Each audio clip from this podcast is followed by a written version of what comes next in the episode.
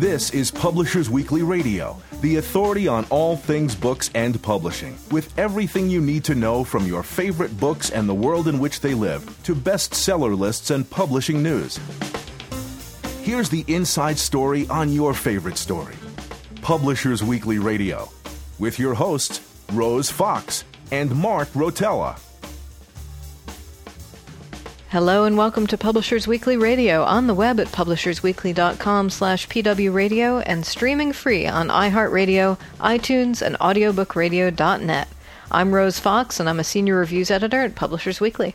And I'm Mark Rotella, senior editor at Publishers Weekly. We're bringing you the very best of book talk directly from P W's offices in New York City, the heart of the book publishing world. On today's show, author and illustrator Adrian Tomine discusses his new graphic collection, Killing and Dying.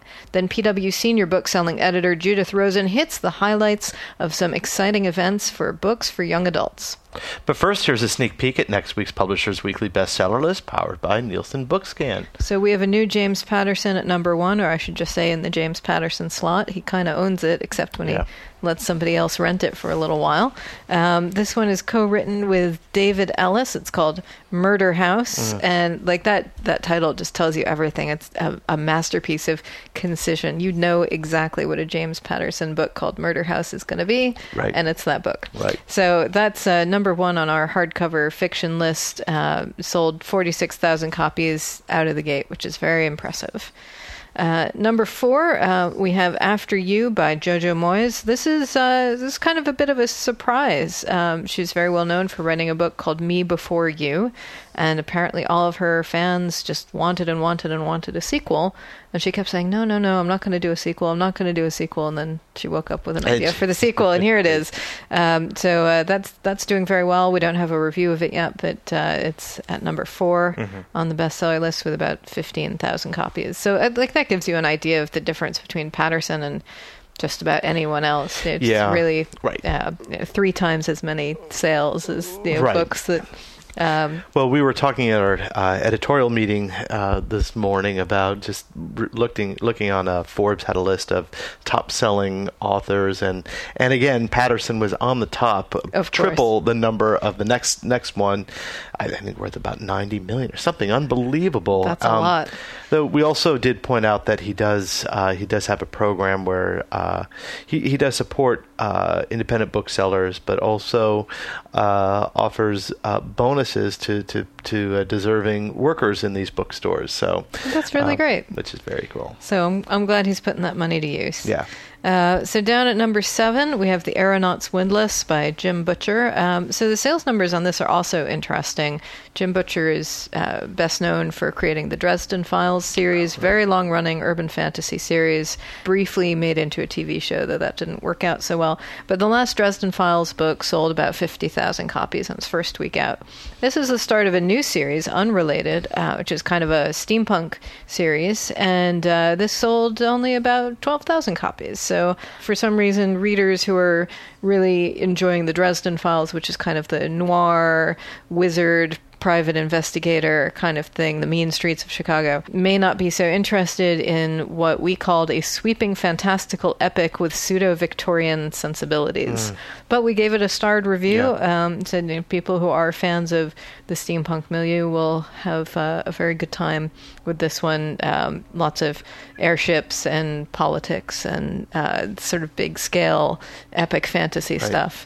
Um, Butcher has tried his hand at epic fantasy before with the Codex Alera series. Series, um, which has not been so successful. Mm. So it'll be interesting to see right. what happens with this one. Uh, moving down the list a little bit, number nine is Pretty Girls by Karen Slaughter. Uh, she's a standalone novel, and uh, Slaughter is the author of Cop Town. And uh, this is another thriller uh, in which a, a woman's life is turned upside down when her husband is stabbed to death, and she finds a series of nasty videos on his home computer. Mm. And uh, we said there, this unsettling tale is full of chilling violence, um, one for those really hardcore thriller readers right. out there. Looks like a fun ride. Down at number thirteen is Shadow Play by Iris Johansen, the eighteenth Eve Duncan novel. Um, Eve Duncan is a forensic sculptor. She uh, does her best to recreate missing bones and missing parts of bones, and to try and, and get a sense of uh, what was there. And she agrees to do a reconstruction job on the skull of a nine-year-old girl. Mm. Um, and hopefully they can figure out the girl's identity and then find out who killed her. So again, uh, lots of pretty grim, gripping stuff in here, but we say that Johansen d- delivers a no-holds-barred mystery that maintains suspense throughout and boasts a cast of multifaceted characters. Down at number twenty, The Heart Goes Last by Margaret Atwood. I'm going to daringly call this science fiction because that's what it is. Atwood doesn't love the term. Uh, she prefers speculative fiction, but uh, she's certainly really? speculating uh, about some interesting, in this case, social dynamics. Uh, this is set in uh, perhaps something like a near future or an alternate world uh, where couples, uh, citizens are required to share their homes with other couples, but uh, they alternate each month between going to prison and being at home. So when you're in prison, oh, wow. someone else gets your home, and then you swap. Um, and so it's an interesting uh, arrangement. Uh, people, uh, part of this is just a testament to how people can make anything work right. once they get used to it. It just right. seems like the new normal. Uh, we say Atwood is fond of intricate plot work, and the novel takes a long time to set up the action. But once it hits the last third, it gains an unstoppable momentum. Mm. Uh, in, Larger ideas about the hidden monsters lurking in facile totalitarianism, lots of sex, and the ability of the heart to keep fighting despite long odds. Very interesting novel uh, for fans of social yep. science fiction, uh, looking at social ideas and uh, the ways that people interact with one another in different circumstances. And we gave that a star. And we did give yeah. that a star. We did indeed. Uh, and finally, down at twenty-one, twenty-two, and thirty-eight, we have the first big Christmas romances of the season. Uh, I did a roundup of these uh, right. a couple months ago. Um, it's always fun to watch these come out. Any kind of romance that you can imagine can have Christmas tacked onto it. Um, so I, I, my favorite is still the one about werewolves who are also Navy SEALs at Christmas time.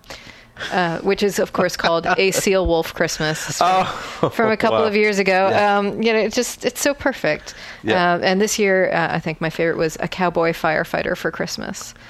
Because, wow, you're getting you all know, of them right there. Who wouldn't want to find that under her tree? Right.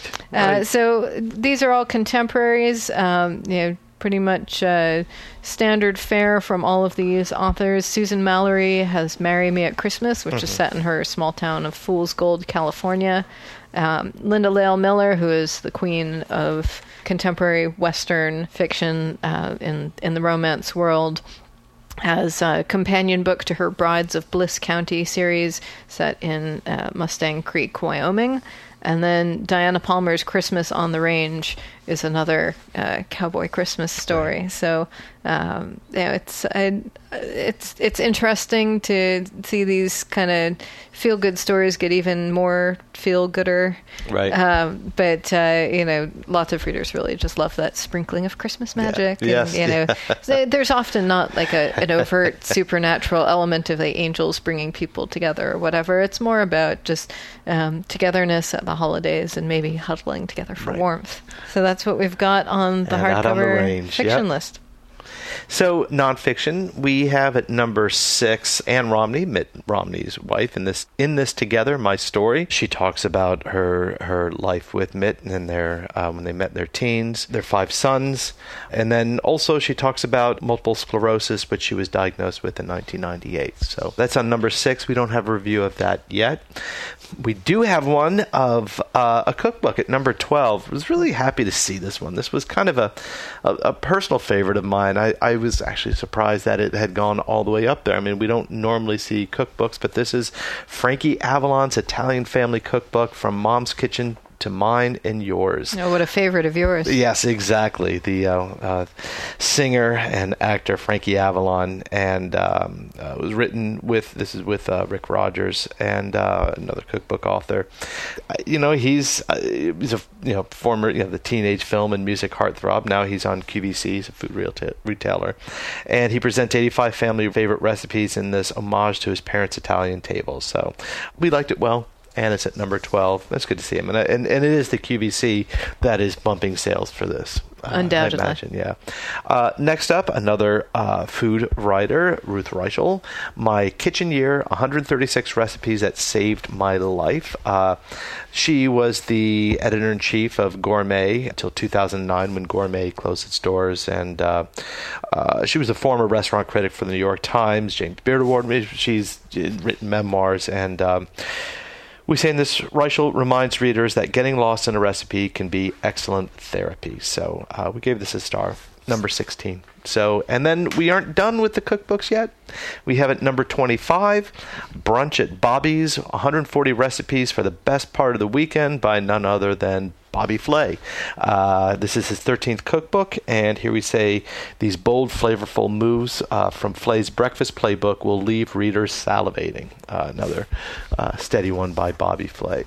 In the celebrity memoir category at number thirty, we have Grace Jones, I'll Never Write My Memoirs. Uh, we say uh, Jones' outrageous influence endures to the present day, so it's disappointing that her memoir, promising blood and thunder, instead turns into a litany of experiences lacking the spark that would keep the reader interested. So that's her review, and indeed she has been sparking up a lot by, uh, by kind of um, criticizing current women singers and performers. Mm. Uh, so she's been getting a lot of heat from that, talking a lot. Number thirty, bestseller. And at number thirty-four, the last one I'm going to talk about is a starred review called Deep South by uh, travel writer Paul Theroux, who's best known for The Ghost Train to Eastern Star and several others. And here he travels throughout the American South. Um, um, he leaves New England, where he's been living, but he travels to South Carolina, all down through Arkansas, Texas, Mississippi, and among the things he places he visits are um, various gun shows, which he says are kind of pop up every weekend, no matter where in the South you are. But um, we gave it a starred review. We say, free of the sense of alienation that marked his recent travelogues, this luminous sojourn is Theroux's best outing in years. Wow! So there you have it. And then nonfiction, we've got them all: cookbooks, celebrity memoirs, travel books. A little bit of everything. A little bit of everything. I'm Rose Fox. And I'm Mark Rotella, and this is Publishers Weekly Radio. Next up, graphic novelist Adrian Tomine tells us how people get under one another's skin. We'll be right back. I'm Naomi Jackson, author of The Star Side of Bird Hill, and you're listening to Publishers Weekly Radio. I'm Mark Rotella. And I'm Rose Fox, and you're listening to Publishers Weekly Radio, direct from the P W offices in New York City. Today, we've got Adrian Tomine on the line. His new graphic collection is Killing and Dying. Hey, Adrian, so glad you could join us. Thanks for having me. So tell us about this new collection, Killing and Dying. Yeah, well, it's a, it's a nice... cheerful, uh, uplifting title. Right. We can tell. We we did a lot of market research to see what would be the best uh, selling words to use in a title. Uh, and actually, it's um, it's uh, the title's a little bit misleading, and it's um, it's uh, a collection of six short stories uh, that are told in uh, comic form. Mm-hmm. Um, so, uh, which is a kind of a long-winded way of uh, responding to the title of uh, or the term graphic novel, which which doesn't quite fit with this since it's not a novel, um, and it's uh, it's um, a very personal but fictional book that is uh, hopefully um, using kind of uh, the small interactions of of, of humans to. Uh, I don't know, address uh, larger larger concerns of mine uh, that I had at the time of, of creating the book. Well, you say, so some of your stories deal with relationships between men and women, and as we say in our review, the women are lost and the men lash out. Um, yeah. Talk to us about that. Um, yeah, that question has come up a few times, and uh, I always wonder if there expecting me to say, well, I'm a, a violent hothead, and um, yeah, you know, it's. I, I uh, hope I hope that it's not um, when someone reads the book that there's uh, a bit more nuance to the, the relations between the characters, and that it's not um, a completely uh, man-bashing kind of a book. Um, It didn't feel like that to me. I mean, it just, I got the sense that um, it was more a way of, uh, I certainly didn't get the sense it was autobiographical, so you don't have to worry about that. But, right. um, you know, just a sense that it was exploring ways that people kind of get under each other's skin. Yeah. Yeah, that's a good way of putting it. Um, it's living in New York. That's certainly a ever-present uh, concern on my on my brain as as you kind of make your way through the city. And um, uh, yeah, I think I think it's it's a lot. That's that's a good general way of looking at it. I think that um, uh, not so much by design, but but subconsciously, the the, the idea of um, being a parent uh, and some of the anxieties around that uh, just. Uh, snuck into the book uh, because uh, I became a parent over the process of, of creating the book, and I think some of those uh, worries and, and kind of hypothetical projections into the future and, and things like that entered into it. And and the flip side of that is is it's in hindsight I see that there's a lot of stuff in there about being being a child or you know having parents, and um, you know I think. That's, uh, it's, you know, that would be naturally on my mind at this time, too. But I think, uh, to a degree, it's uh, about, um, I was thinking about, uh, now that I'm a father, uh, how strange it must have been for, for my parents to have me as a kid, you know, to have someone, instead of uh, going out into the world and, and socializing, choosing to stay in their room all day and, and writing and drawing these kind of unusual comic book stories, and then uh, you know I, I was publishing my work when I was still living at home. So mm. uh, there was a time when I would work in my room with the door closed and send stuff out into the world, and they'd see it eventually. So this has been a lifelong thing for you. Yeah, I, that's un- unfortunately um, it's it's kind of the only thing that I ever learned how to do, because I, I uh, got started very early and um, had sort of a single-minded focus on it, uh, starting even when I was a little kid, and I was interested in different kinds of comic books, more like um, more like the regular kind of comics that you'd get at a at a supermarket or something. And um, and I just completely focused on just that. I never I never learned any other skills. I I couldn't be very good at any other job if I had to. Uh, um, and even even though I miraculously made it through the school system and went to college, uh, I think a good portion of that time was spent uh, thinking about and working on, on comics. Mm. So let's talk about a, let's talk a little bit about some of the stories in your book. And since you just mentioned that you're a new father, you do have one story in here about a, uh, I guess, an awkward fourteen-year-old girl who stutters, and, and it's about her relationship with her mother. Tell us about that story. Uh, yeah, I, I I actually think it's a little bit more about her relationship with her father, but um, uh, yeah, it's um, it's hard to say who the main character uh, of that is. Um, I think a lot of people will read it and just assume that I'm identifying with the, the father character because because of my present circumstances. But um, it's it's it's sort of I feel like I'm sort of.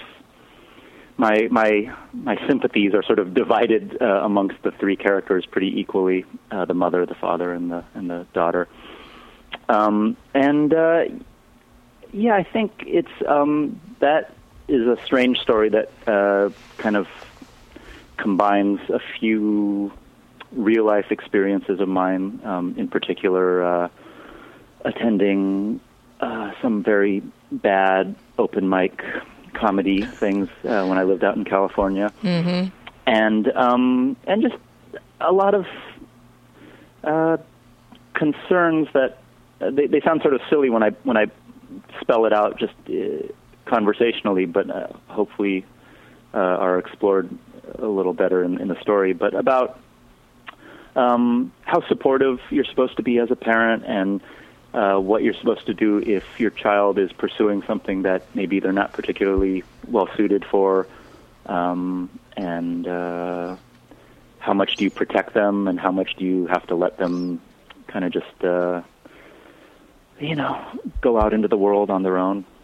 Well, you know, that that is, you know, a, a big a big topic of conversation for, for parents these days. I mean, be yeah. it art, be it uh, singing or or sports. You know, at, at what point do you, uh, you know, encourage them or let them say, you know what, maybe we should try something else. You know, how long do you let just let them follow follow the dreams or whatever they want to do? And yeah, that's a that's actually a I, I think a very topical point.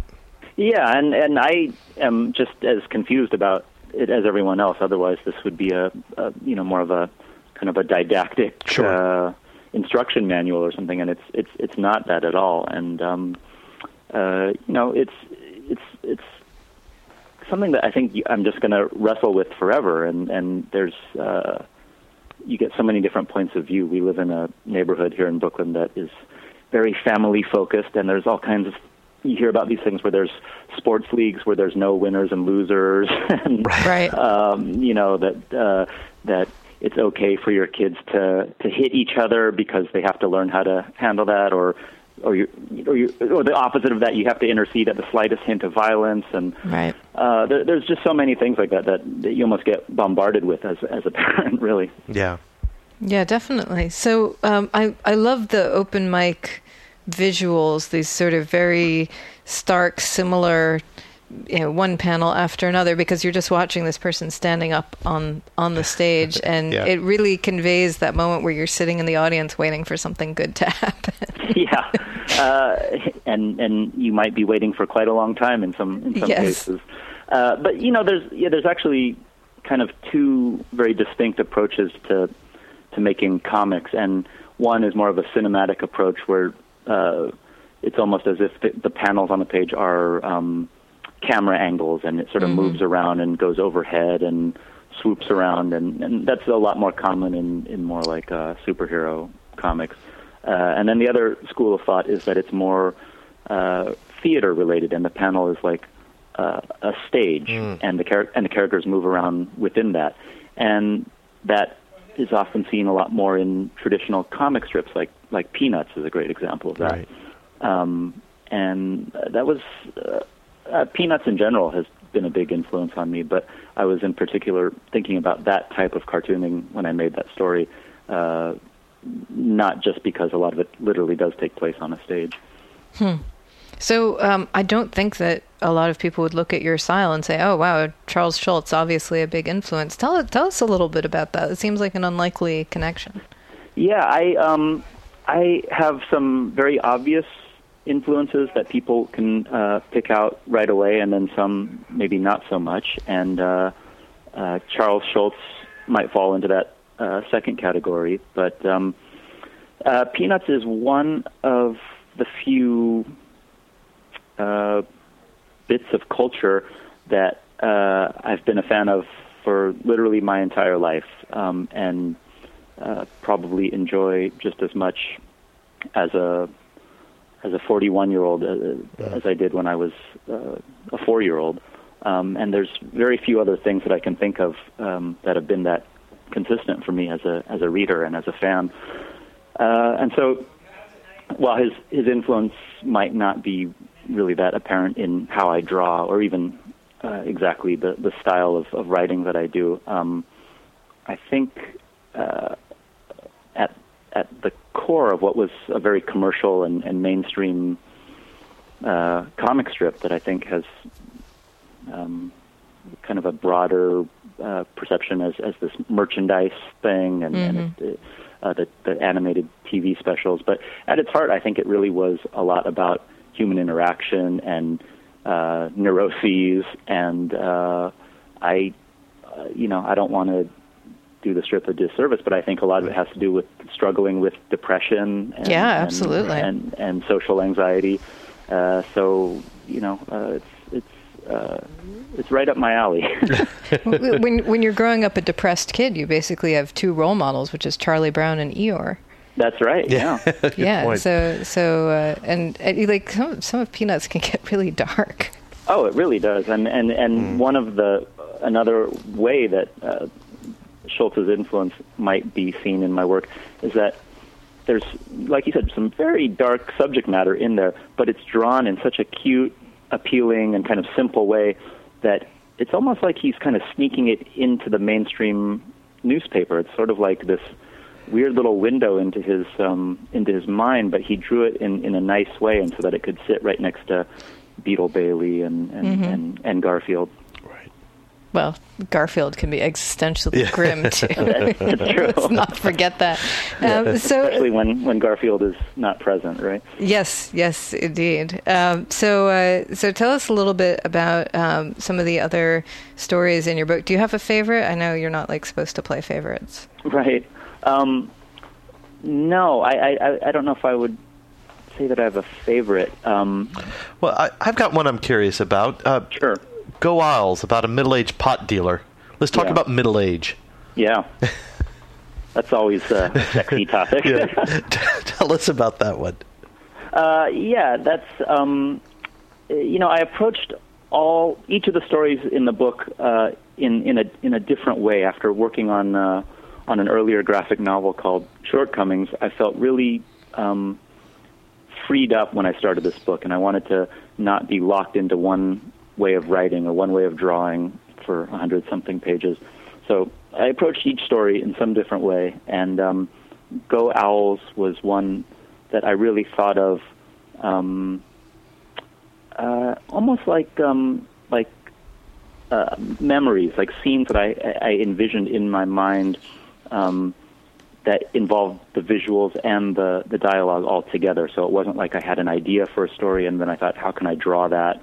Or I had an image and I thought, what can I write about that? I sort of saw it all uh, entwined, and so it's drawn in um, a, a page layout with a lot of little panels, um, uh, which I did in a way to sort of give me as many uh, uh, almost like musical beats per page. Mm. Like that, you could have you could have pauses, you could have Uh, staccato kind of rhythms, all these things that um, the, the more more panels you have to play with, the the, the, the the better.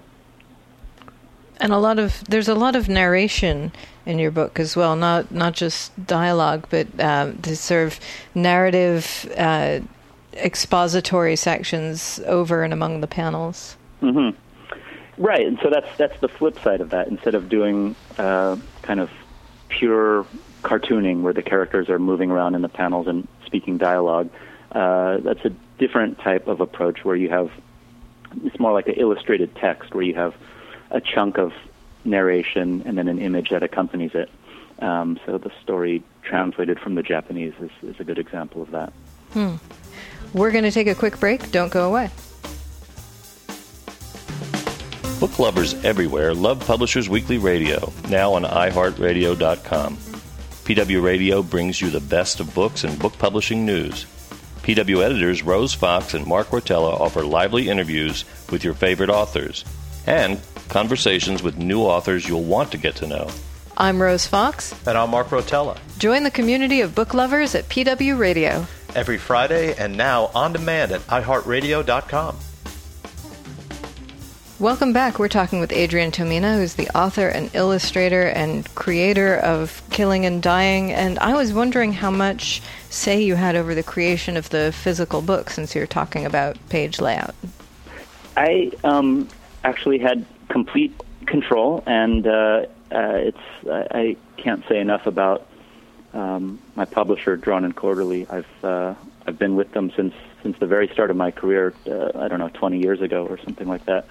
And uh, they really took a gamble on me before before before they should have, actually, uh, and have um, given me the same freedom uh, back then that they give me now. And uh, you know, I've changed a lot as an artist. The market mm. has changed. Um, the the company itself has changed. My my original publisher stepped down last year, and a, and a new publisher took over. Um, but uh, the the one constant thing is that they're very hands-off with me, and they are very supportive and indulgent uh, when it comes to things like production. So um, on this book, uh, I had the great fortune of working uh, with uh, a woman named Tracy Huron, and she's on staff at Drawn and Quarterly, but uh, we worked very closely on the design and the uh, just the physical production of the book, and um, there were a lot of things that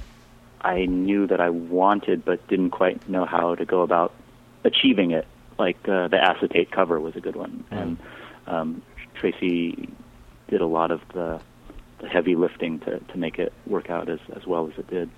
The cover's gorgeous. I spent a long time just before I saw the physical book just looking at it going, how did they do that? Yeah.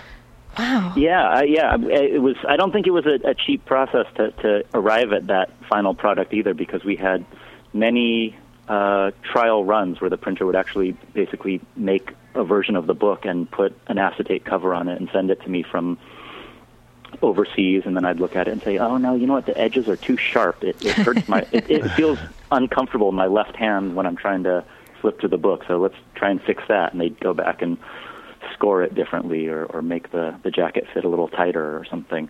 Um, so th- there were... I mean, and just the idea of a clear cover with white ink on it, and there are so many things that I think if I was working for a different publisher, uh, these ideas would have just been dismissed in the uh, in the infancy stages.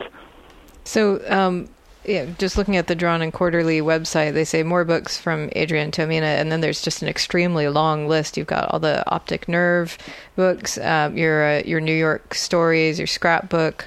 Um, yeah. That's it's an incredible body of of work. How have these different projects sort of drawn you in different ways?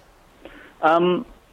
That's a good question. I think that um, if someone is sort of really following my work very closely, so like my mom, you know, they would they would see that that I basically have this sort of main focus, which is the the the, the stories that are, uh, are originally published in the Optic Nerve comic book and then collected in books like Sleepwalk and Summer Blonde and now Killing and Dying, and that's the, the work that takes up the majority of my life.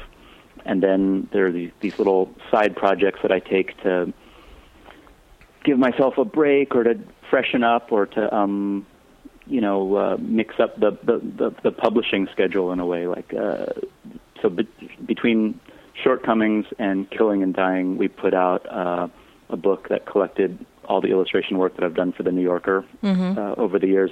And we also did a book that was uh, a, basically a reprint of the, the wedding favor that we gave out at at, at, uh, at our wedding years ago. I made a little mini comic kind of about the process of, of us getting married, and uh, oh, Drawn and cool. Quarterly reprinted that as uh, scenes from an impending marriage.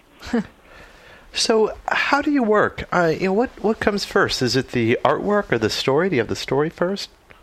Um, it's... Uh, well, the, the the the physical work of actually getting the stuff down on paper can really vary. Um, in some cases, uh, I can have it planned out enough in my mind that I can actually just sit down and start drawing it uh, right directly onto the page. Mm-hmm. Uh, some of the more complicated or difficult stories for me involve a lot of uh, drafts of uh, increasing polish.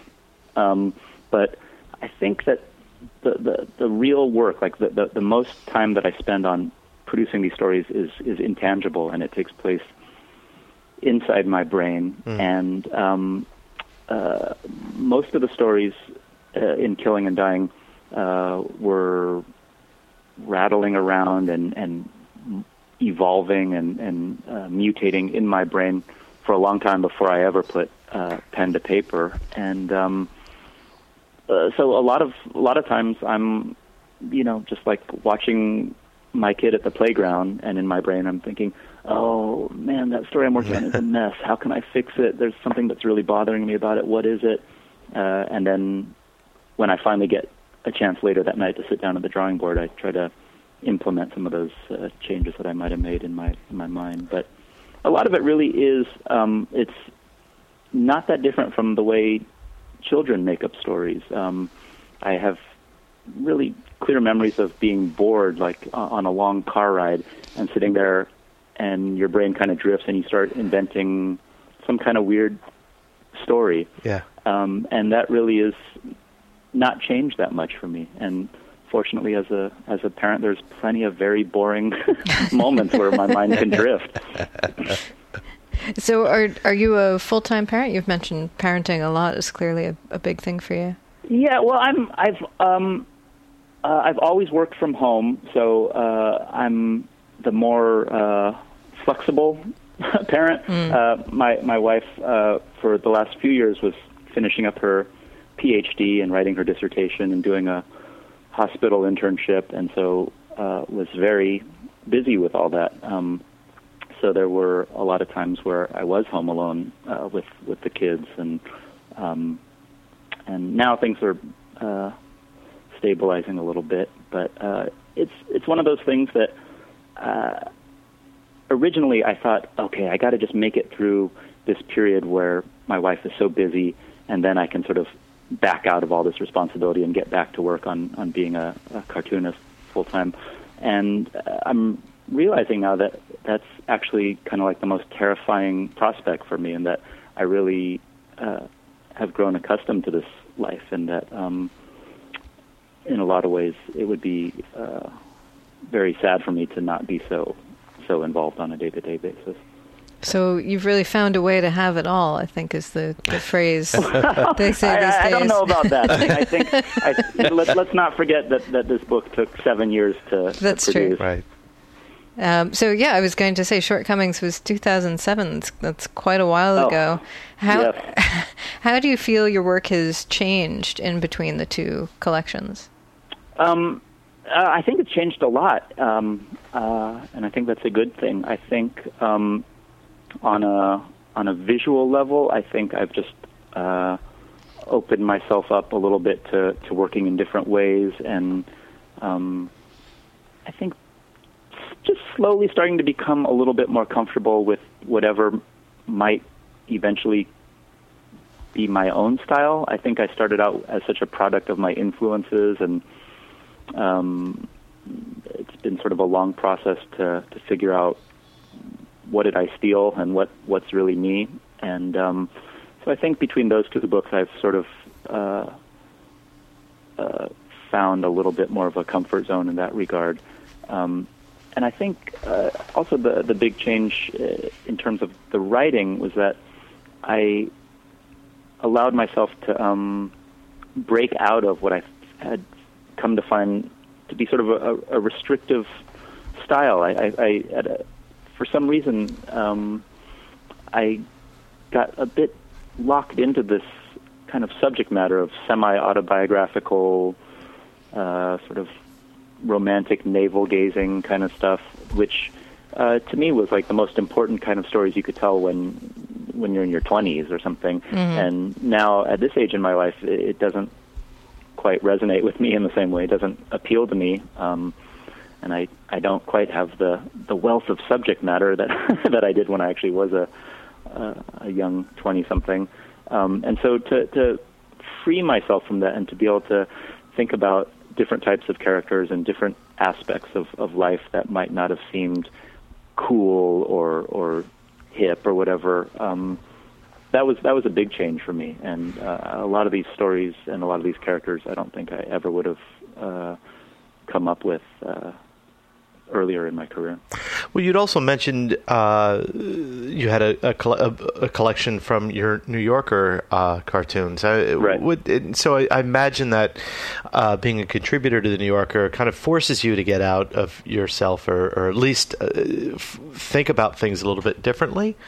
Yeah, yeah. I mean, it's it's a. Um, I'd say uh, for the most part, doing uh, my comics work and doing my illustration work are almost completely separate kinds of jobs. Mm. Uh, it gets a little hazier with The New Yorker because they do allow me so much freedom, and there is such a respect for me as a cartoonist.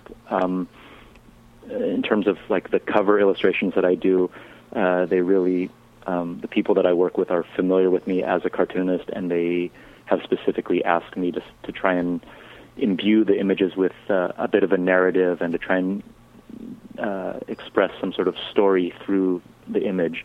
Um, and that's not often the case with, with commercial illustration right. work. Um, and but yeah, it, it does it does force you to uh, look for subject matter outside of your own life. Uh, and like all uh, illustration work. It's it's a collaboration rather than than working in, in isolation, the way it is with my comics. And uh, when when Mark was researching your biography, he turned up a thing that I thought was fascinating, which is that you write liner notes and create album art for bands. So it's totally different, or it seems like it's totally different from this other, much more narrative work you've done, in that someone else has created the narrative. So how how does that work? Do they come to you?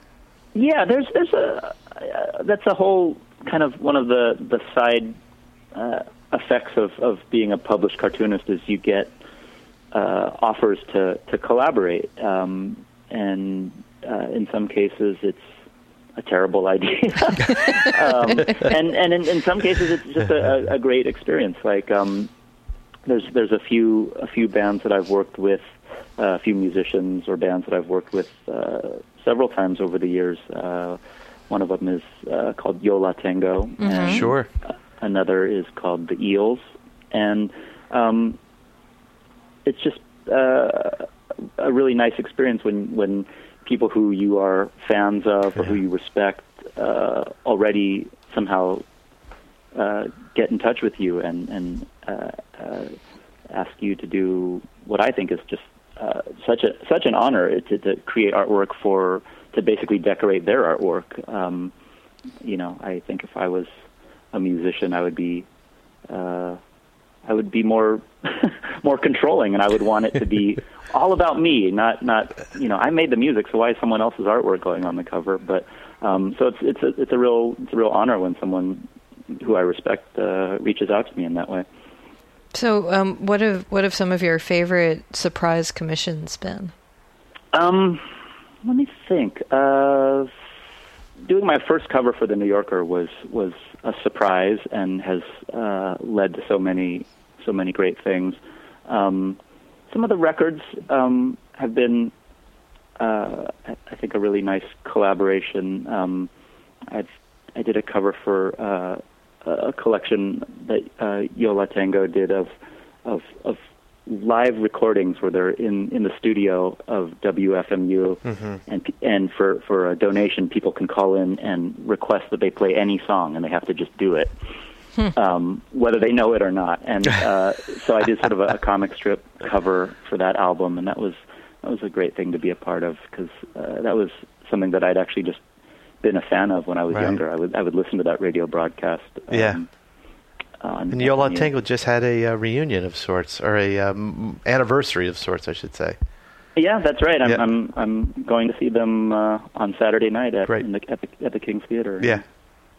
Um, and also, I've I've done a lot of work with, with the Eels, and um, the the guy in the band. He's kind of like the one constant member. Uh, his name's uh, Mark Everett. Uh, has just been a great a great guy to know for, for a long time, and um, he's really uh, let me illustrate some of his more personal uh, albums, um, uh, and and they're my they happen to also be my favorite music of his, so that just always feels like a, a great honor to be attached to something like that. Well, um, yeah, I, I know that you're going on tour for this uh, book, which is really exciting and not something you hear about a lot for uh, graphic works. Are you are you looking forward to it? Are you dreading it? Uh, yeah, the latter probably. um, it's uh, it's it, you're right. It's it's a strange thing because um, I actually have to um, go do the first uh, event tonight. Uh, here in Brooklyn, and um, I was, and we're talking about I'm going to be doing a reading and then a, a kind of an onstage interview, and I was thinking that it's so strange that when I was a kid, I decided to be a cartoonist partially because I thought it was the one career where I would never have to do public speaking. um, I, I, I thought that and I would now be, you know. Yeah, I thought it would. You know, I thought I would be. Uh, Not only would I not have to do public speaking, but I thought I would be completely anonymous, because at the time mm-hmm. I was really interested in very mainstream superhero comics. And you just, I, as a kid, I remember reading the credits, and there were like six guys. One guy did the lettering, one guy did the coloring and right. the inking and all this. And I just, to me, that was really appealing, to just be uh, some part of a team that no one really knows who you are, uh, and just and sits in uh, his studio and, and does the work every day. Um, And so it's it's uh, for the most part, a really fortuitous uh, twist that, that that that's not how I ended up. But um, it is it is strange to ask a, a cartoonist to go out and, and face the public and, and have his picture taken and and and all that. Um, and especially, it's hard for me because uh, I am a fairly private person, and I think that something about these stories invites a lot of questions about the connection between the fiction and my own real life and my own experiences, uh, which can sometimes be uncomfortable to talk about. Yeah, well, good luck with it. Well, thank you. And uh, you know, the whole the whole tour list is on the D N Q website if people want to follow you along. Yeah, I mean, I'm I'm honored uh, I'm honored to do it, and uh, I will will. make my best effort to uh, to be a public figure for the next month or so. Well, good luck. We've been talking with Adrian Tomine, and you can find his graphic collection, Killing and Dying, in stores right now. Adrian, thank you so much for taking the time for this. It's been great talking with you. Thanks a lot. I appreciate it. I'm Mark Rotella. And I'm Rose Fox, and this is Publishers Weekly Radio. Next up, P W Senior Bookselling Editor Judith Rosen talks about what's hot in Y A, so stay tuned. I'm Buzz Bissinger, the author of Friday Night Lights, and you're listening to Publishers Weekly Radio. I'm Rose Fox. And I'm Mark Rotella. You're listening to Publishers Weekly Radio, direct from the P W offices in New York City. Every week we get insider info from Publishers Weekly editors and contributors, and today P W's senior bookselling editor, Judith Rosen, is calling in to tell us all about P W's upcoming young adult feature. Hi, Judith. Hi, Rose. Hi, Mark. Hello. It's really great to have you on the show, as always. Um, and tell us a little bit about where you're calling from. It's not your usual location. No, it's not. This is the season where all the bookselling groups around the country hold their uh, conferences, and I'm calling from Mountains and Plains in Denver, Colorado. Well, that sounds like a good time. And uh, your piece for P W, the, the Y A feature, is also about events, except in this case it's young adult book events. So tell us a little bit about that. Well, Y A has been pretty hot for a lot of booksellers. Um, obviously, series like Hunger Games and Divergent and um, John Green's books have been doing very well. Mm-hmm. And um, a lot of booksellers and publishers have wanted to see if they could reach even more people who uh, read and enjoy Y A with uh, just having more special events. Some stores aren't even doing readings or question and answer sessions like we think of in typical bookstore events, um, but they're doing more like costume parties. Oh, fun. Um, yeah, and one store in New York City, which actually gets a lot more adults than it gets teens, does a lot of alcohol and fun and games, huh. like uh, Newlyweds game with authors to see how much they know about each other. Well, that that sounds great. So you were very specific when you said people who read young adult books. So you're not saying for young adults. And obviously, you know, not every party is going to have booze, but it sounds like adults are very welcome. Exactly. Um, obviously, those books are marketed to teens, uh, but a lot of people in their twenties, thirties, and older even have found that they're just really fun to read. They have good storylines. Um, there's not a lot of extraneous detail information. They get to the heart of the matter. And they're just beautifully written books. So um, some people, as teenagers, started reading them and have never stopped. And some people started reading them just because they wanted to know more and got hooked.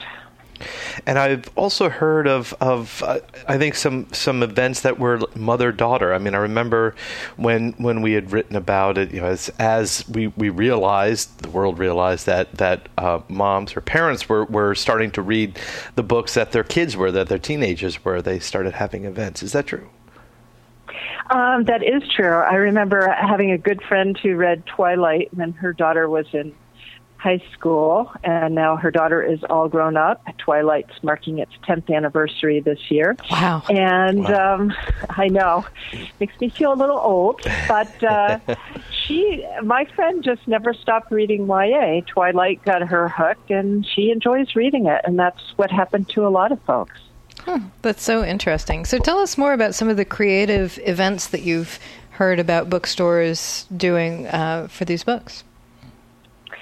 Uh, well, uh, I was particularly excited with one that uh, originated with Marvel, and they're actually sending um, Margaret Stoll on a six-city tour for Black Widow Forever Red.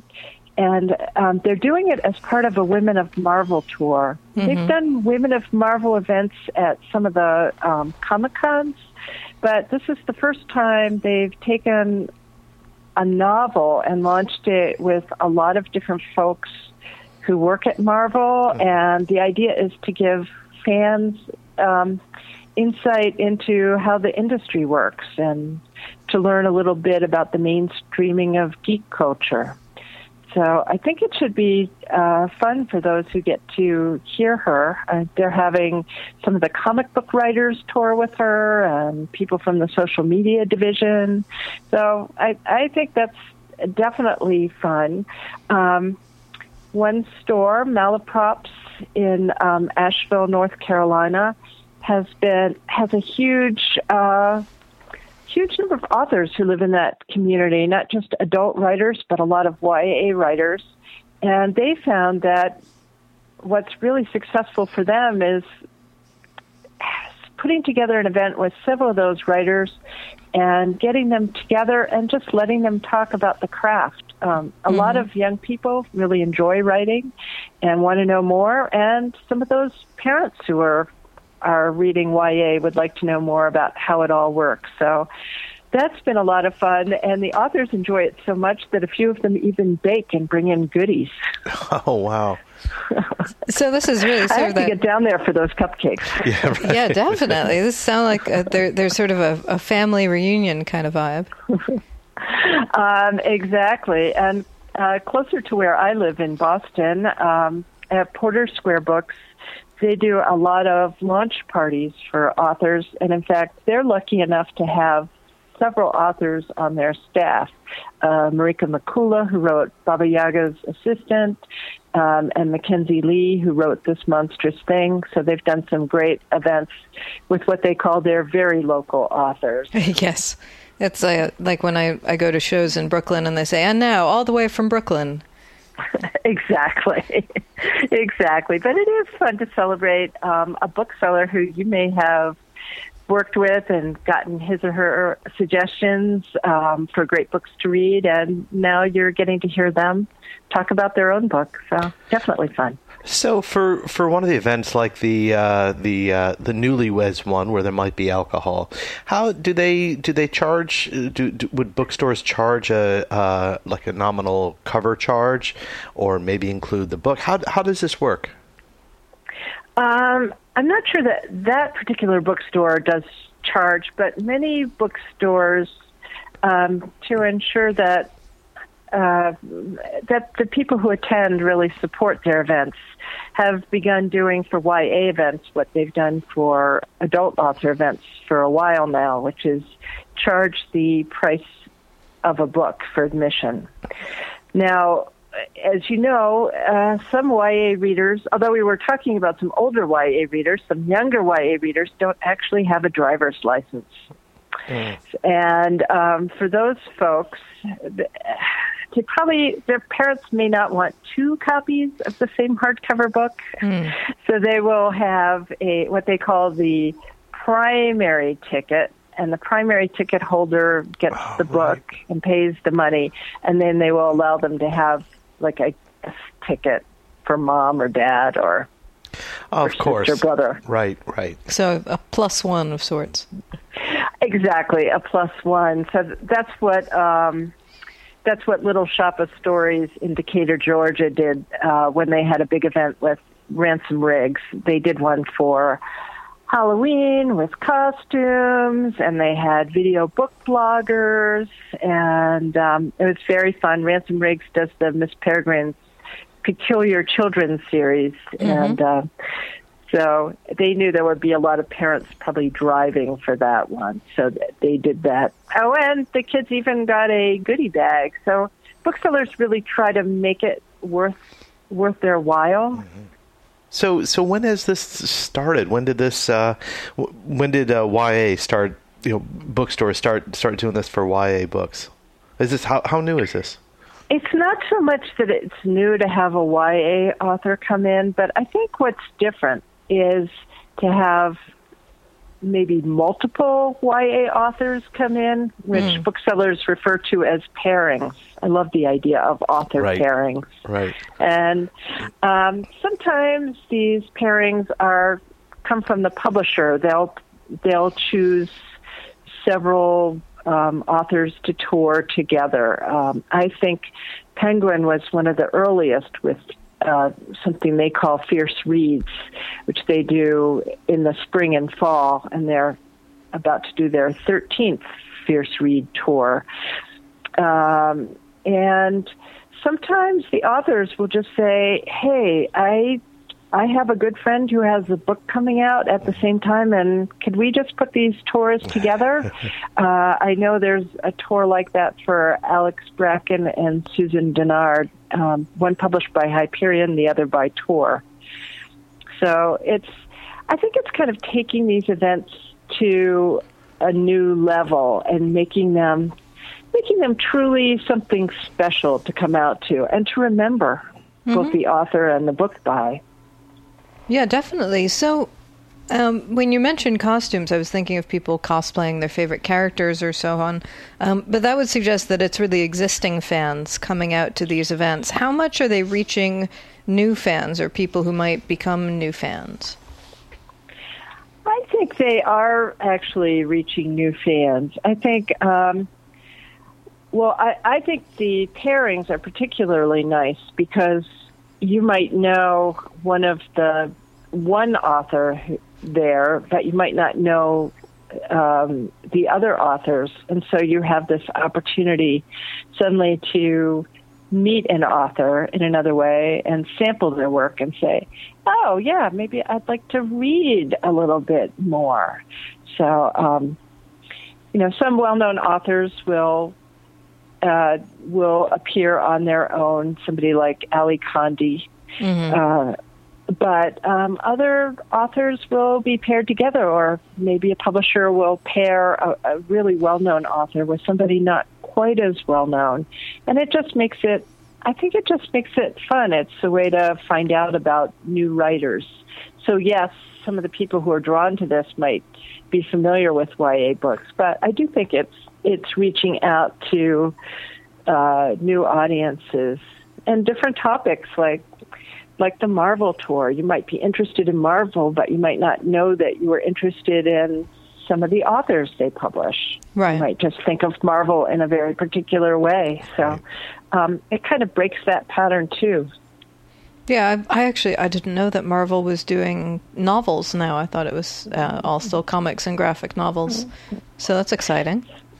Yeah, so I I think it's I think it's fun, and the idea that reading books is fun, I think, is important. It counteracts that thing that some people got in school, where uh, because books get dissected so much in English class that they forget that they're just plain fun to read. Right. Well, as a critic, I've run into that sometimes myself. I have to remember that I can turn off the critical part of my head and just enjoy a book. Yes, you don't even have to mark typos. Right, right. It's, right. It's very refreshing. Well, um, Judith, thank you so much. When is this feature appearing in P W? Um, it will be in Monday's issue on October twelfth, and it's available online as well. Well, that's fantastic. We'll keep an eye out for it. Thank you so much for coming on the show. Um, thank you for having me. It was a pleasure. And now a final word from our sponsors. I'm Naomi Novik, author of Uprooted, and you're listening to Publishers Weekly Radio. And that's it for today's show. I'm Rose Fox. And I'm Mark Rotella, and you've been listening to Publishers Weekly Radio. Join us next week for another delicious author interview. We'll also have lots more juicy insider info on best-selling books and the nuts and bolts of publishing. In the meantime, you can listen to this and every episode of Publishers Weekly Radio absolutely free at publishersweekly.com slash pwradio. Subscribe to our podcast on iHeartRadio and iTunes, and hear every new episode streamed live on audiobook radio dot net. Check those sites every week for a brand new episode, giving you the inside story on your favorite story. Thanks for listening. You've been listening to Publishers Weekly Radio Show.